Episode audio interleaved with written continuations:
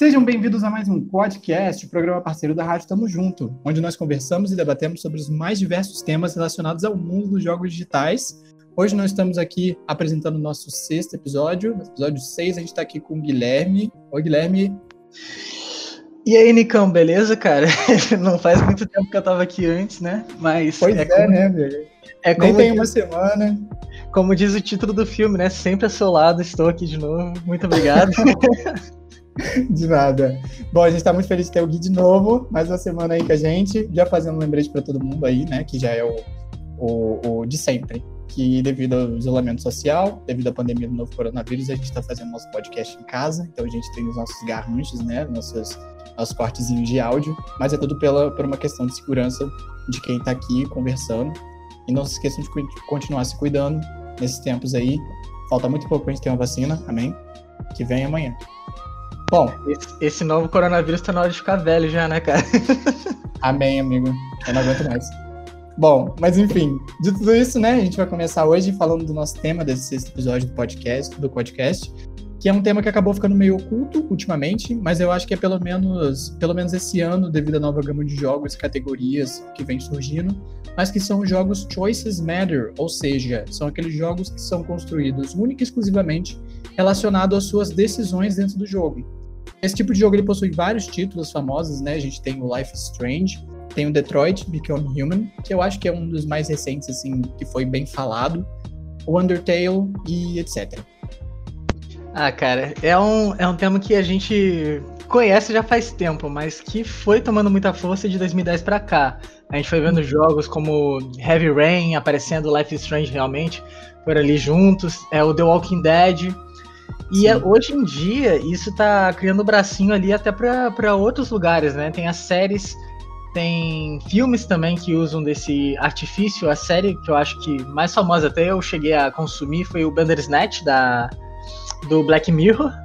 Isso. Que é onde você escolhe a, a, o que, que o personagem vai fazer e o que, que vai acontecer, né? Então, é interessante estar tá vendo que essa gamificação que sempre esteve presente nos jogos de alguma forma, tá indo pro, para séries e filmes.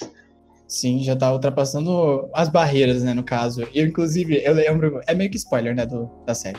Mas eu lembro que eu peguei um final em que o personagem ele meio que quebrava a quarta barreira e ele percebia que, na verdade, ele era um ator dentro do estúdio que tava gravando um episódio do Bandersnatch. Cara... Aí, eu não sei se é um surto psicótico meu que eu tive vendo o episódio, mas eu lembro vagamente, tipo assim, dessa cena em específico. Aí depois eu fiquei, como assim? E aí, na época, os meus amigos estavam todo mundo assistindo. Aí eu falei, gente, vocês pegaram esse final aqui ou foi só eu? Mas aí depois eu fui vendo os outros finais, fui fazendo outras escolhas. Eu repeti o episódio só pra ver o que, que ia acontecer. Eu joguei só uma vez o Bandersnatch, mas eu, se eu não me engano, o final que eu peguei foi que ele vai pro manicômio e o ciclo continua infinitamente, vai para outra pessoa. Eu não sei se, se isso é um final realmente, porque a minha cabeça deve estar tá bolada já. Mas eu lembro disso acontecer comigo. É, difícil, até porque tem vários finais diferentes para Bandersnatch, né? Tipo, Eu não sei até hoje todos os finais, eu só, só peguei o primeiro, que foi esse da quarta barreira, e depois eu fui seguindo. Pra mim, aquilo foi uma viagem LCD sem ter LCD, foi isso pra mim. Ah, Black Mirror, né? Mas, gente, é importantíssimo reforçar que esse sistema ele tem sido muito implementado hoje em dia, né? É, apesar de existirem jogos, né, que a essência se dá na escolha que a gente faz, existem outros jogos que eles simplesmente implementam essas escolhas como uma forma de dar tempero para o produto e produzir umas finalidades que são transversais. É, a própria série do Bandersnatch faz muito isso. E isso acaba captando muita atenção de quem está ali participando. Mas afinal, né, quais são esses elementos que importam nesse sistema de escolha? Foi isso que a gente quis conversar é, hoje, nesse sexto episódio do nosso pod. Então, pessoal, é, a gente vai começar falando sobre como essa, essa gamificação consegue criar uma tensão, mistério, e até às vezes assim ser cômico, sabe? Uhum. Como terror, essas coisas, cara, a gente teve o, o exclusivo da Sony.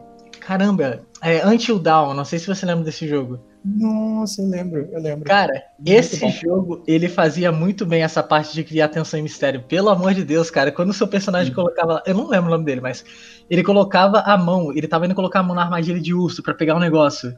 Você não sabia se aquele negócio ia aprender ou não, e você que tinha escolhido, ah, você vai colocar a mãozinha ali, tá bom? Tá bom, pois querido? É. quase, quase todas as ações de um Timbal, na verdade, são bem tensas, né? Tipo, não é porque você fica, meu Deus, o que que eu faço? será que eu corro pra lá, corro pra cá? Mano, tem aquela cena onde tem o, é. o, o moleque disfarçado tá te seguindo, você não sabe se você vai pra cima dele ou se você corre, cara. Aham, uhum, sim. E uma, esse jogo eu acho que é um exemplo perfeito de como dá para criar uma tensão. É mais uhum. difícil você, assim, se sentir assim quando você tá jogando uma coisa que você sabe que é linear. Sim, é verdade. Porque você sabe, ah, eu vou ter que passar por aquilo de qualquer jeito. Mas quando você tá em outro cenário, um cenário onde você pode arriscar pegar uma coisa ruim, você fica, pô, mano, será que eu devia ter feito isso? Será que eu não devia ter feito isso? Aí fica pois que, é. É, remoendo aquilo. E é interessante falar, assim, como tem esse lado tenso, também tem o lado cômico. Se você foi uma pessoa que jogou muito jogo Flash lá em 2005 para 2010, você deve conhecer o Henry Stickman. Chegou até pra Steam agora. Aham, uhum, chegou a coleção deles, né? Sim, chegou a coleção com todos os jogos e mais um que é exclusivo da Steam. Eu não sei se tem outros consoles, mas eu acho que é só da Steam. E basicamente o jogo é de escolhas e as escolhas são engraçadinhas. Você, tipo, você quer ver todas as escolhas porque cada final tem um, um humor diferente, uma piada diferente. Tem então, diálogos muito engraçados lá. Sim, são vários usos para essa gamificação de escolhas. Sim, sim.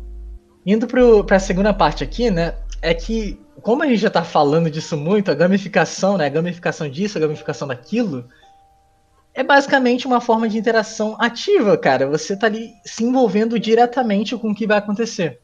Não é uma coisa linear, como eu disse antes. É uma coisa que você vai estar tá mexendo os pauzinhos ali para dar em um, um, lugar.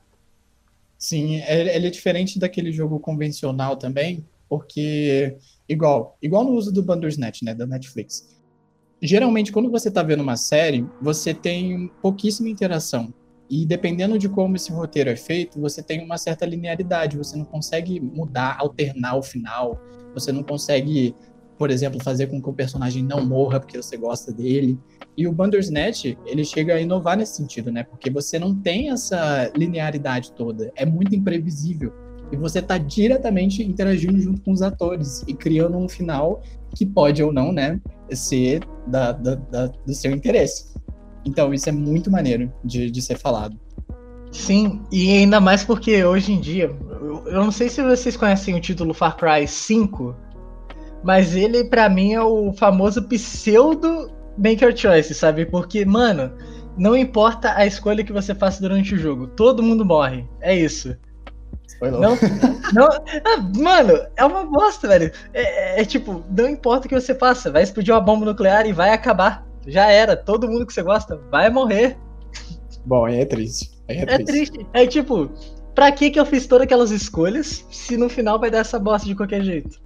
Tá ligado? Pois é, é um uso ruim, né, do, do Choices, É, é, um, é um uso ruim, é um uso desnecessário pra, pra você só falar, ah, olha, meu jogo tem escolhas, tá bom? E, e é bom. Não, Não é, fala falar. você primeiro, pode falar.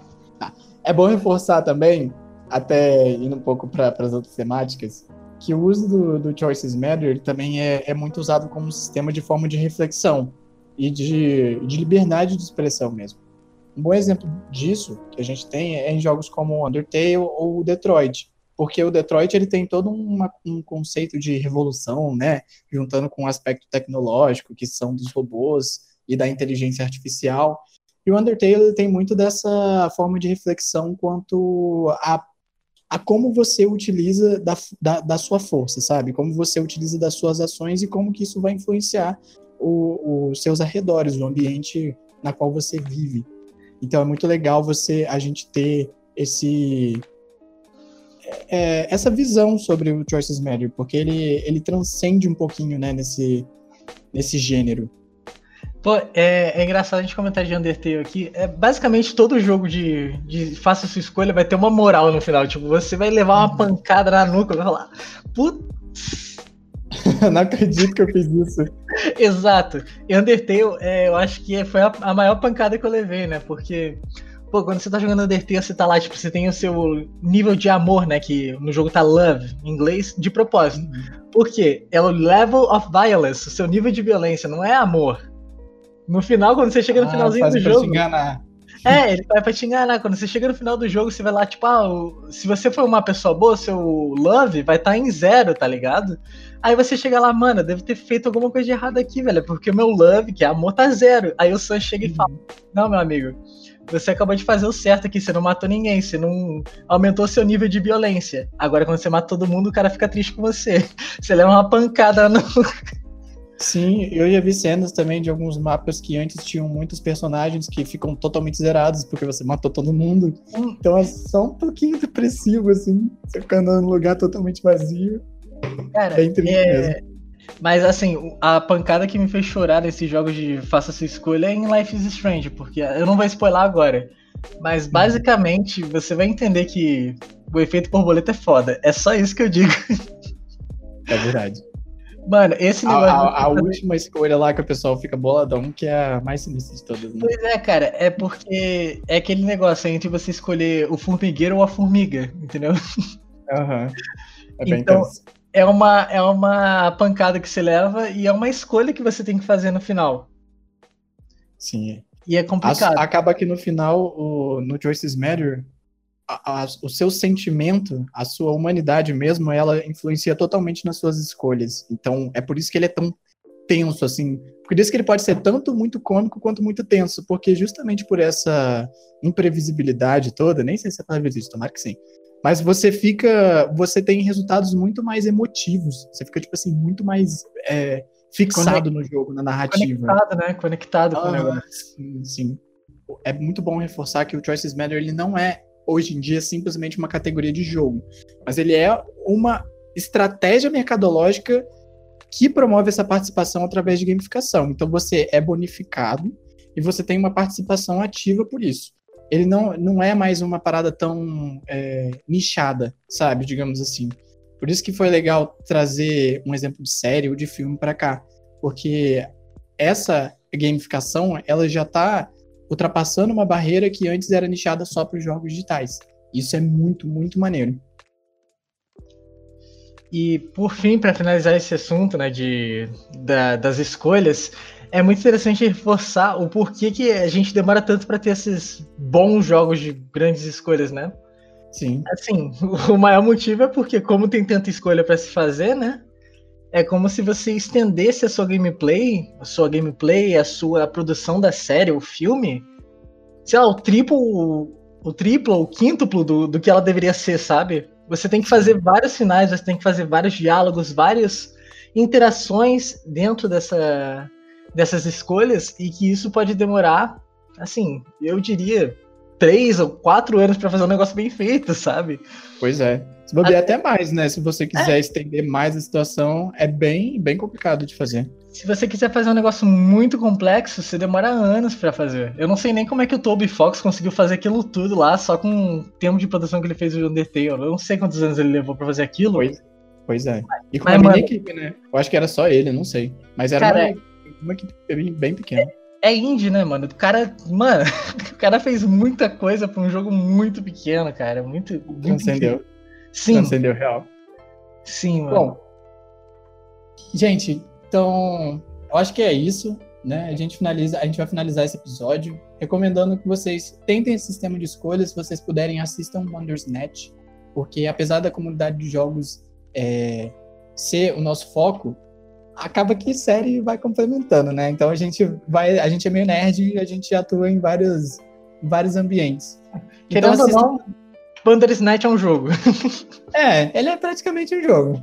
Então, acho que vale muito a pena assistir esse episódio. Pode assistir, tem lá no Netflix. E, assim, como todos os episódios do Black Mirror, ele é totalmente externo comparado com os outros. Não tem aquela. Você não precisa assistir um episódio anterior para entender o que, tá, o que tá acontecendo. Então, vale super a pena testar para ver como é que funciona e ver qual final que você pega. Se você pegar o, do, o da quarta barreira, você me avisa porque eu não lembro. Eu acho que deve ser só um, um sonho que eu tive jogando. Me fala qual foi a música que você escolheu. Nossa, verdade. Bom, gente, então acho que por hoje é só. Muito obrigado a todos que ouviram o nosso episódio de hoje. Eu espero que vocês tenham uma ótima semana nessa segunda. E lembrando para vocês assistirem a programação da Rádio Tamo Junto, né? Que são vários assuntos relacionados a esporte, cinema, interesse, sociedade, opinião. Então, olha, vale super a pena vocês darem uma olhada nesses outros episódios também. João, é com isso. Com isso a gente fica com o nosso sexto episódio. Uma boa semana para vocês. Guilherme, muito obrigado por ter vindo aqui hoje. De novo. Eu que, eu que agradeço, Nicão. Sempre é nós. family. Família quer dizer nunca mais abandonar. Ah, não, velho, vem com essa não. Ohana! Bom, gente. Tchau, tchau, gente. Boa, boa semana para vocês.